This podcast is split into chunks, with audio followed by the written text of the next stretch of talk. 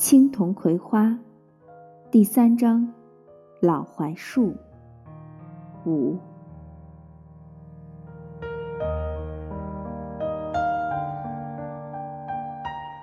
太阳已经偏西，老槐树下人群稀落，但干校的阿姨还陪着葵花坐在石碾上。嘎鱼一家人离他们已经相当近了，嘎鱼的妈妈甚至已经坐在了石碾上。并将手放到了葵花的肩上，侧着脸，好像在与葵花说话。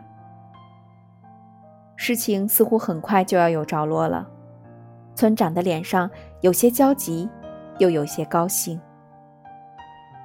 嘎鱼的爸爸蹲在地上，用一根细细的树枝在地上划着，似乎在计算什么。在这段时间里，他就一直在计算着。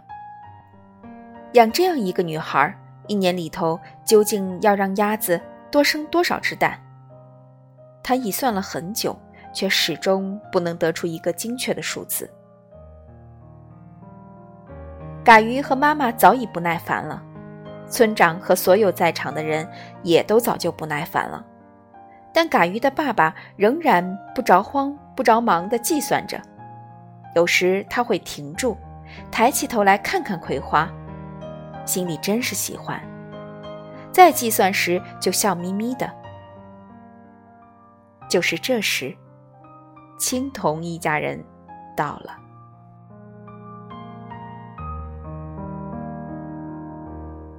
村长问：“你们怎么又来了？”青铜的爸爸问：“这孩子已经有人领了吗？”坐在葵花身边的阿姨于村长都说道：“还没有最后定下来呢。”青铜的爸爸吁了一口气，说：“这就好。”蹲在地上的嘎鱼的爸爸全听到了，但却无动于衷。他不可能想到青铜家要领养葵花，他们家拿什么养活这闺女？大麦地村谁也没有这个力量与他争。他看也不看青铜一家。嘎鱼瞟了一眼青铜，觉得事情有点不妙，就用脚尖儿踢了踢爸爸的屁股。嘎鱼的妈妈感到了一种危机，冲着嘎鱼的爸爸说：“你快点说个准话啊！”青铜的爸爸毫不含糊地说道：“这闺女。”我们家要了。嘎鱼的爸爸抬头看了一眼青铜的爸爸。你们家要了？我们家要。青铜的爸爸说。我们家要。青铜的妈妈说。青铜的奶奶用拐杖捅了捅地。我们家要。牛冲着天空，令人荡气回肠的吼叫一声，震下了许多落叶。嘎鱼的爸爸站了起来。你们家要？他在鼻子里轻蔑的哼了一声。对不起，你们来迟了，我们家已经要了。村长刚才说了，还没有定下来呢。我们家不吃，我们家是在你头里说要领这闺女的。青铜的爸爸说。嘎鱼的爸爸说：“谁也不能把这闺女领走。”又说了一句：“你们家要，你们家养得起吗？”青铜的奶奶听见了，走上前来说道：“没错，我们家穷。”我们家拆房子卖也要养活这闺女，反正这闺女我们家要定了。青铜的奶奶是全大麦村人尊敬的老人，村长一见老人家生气，赶忙上前扶着他：“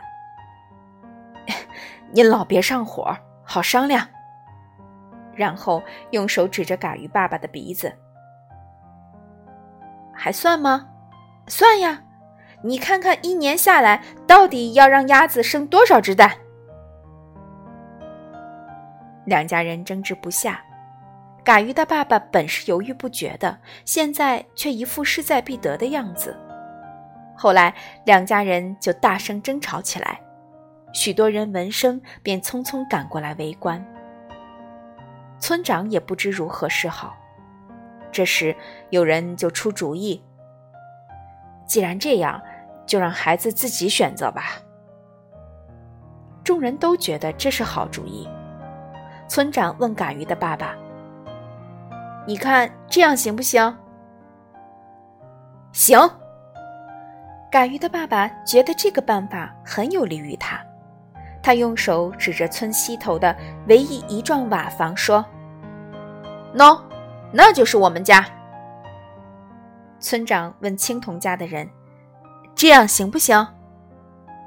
奶奶说：“我们不会为难孩子的。”那好，村长走上前来对葵花说。闺女，咱们大麦地村的人家，谁家都喜欢你，可他们就是怕委屈了你。咱大麦地人一个个都是好人，你去谁家都会对你好的。现在，你就自己选吧。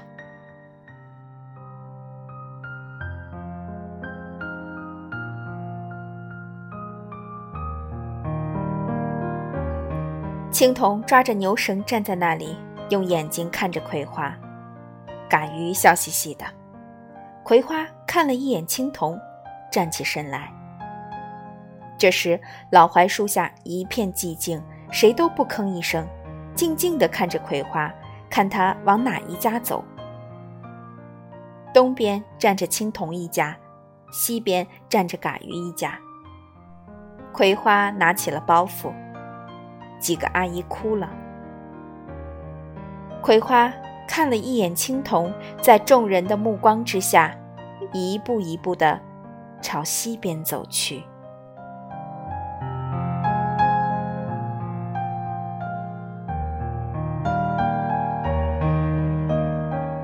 青铜低下了头，嘎鱼看了一眼青铜，笑得嘴角扭到耳根。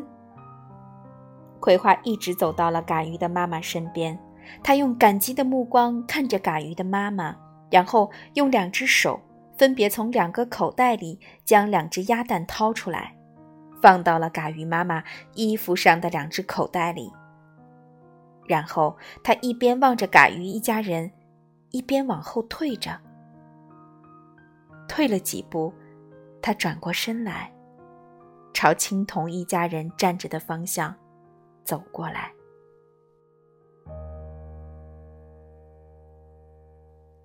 众人的目光随着他的身影的移动而移动着。青铜的奶奶用拐棍轻轻敲了敲青铜依然低垂着的脑袋。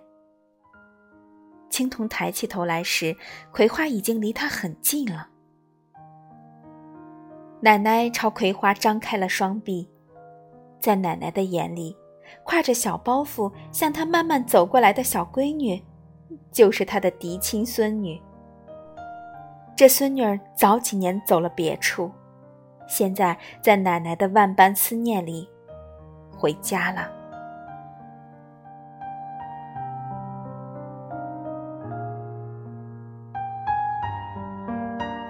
那天的下午，大麦地的人在一片静穆中看到了一支小小的队伍。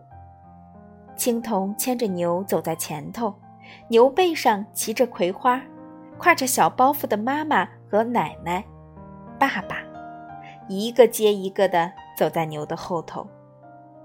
牛蹄叩击青砖的声音，清脆悦耳。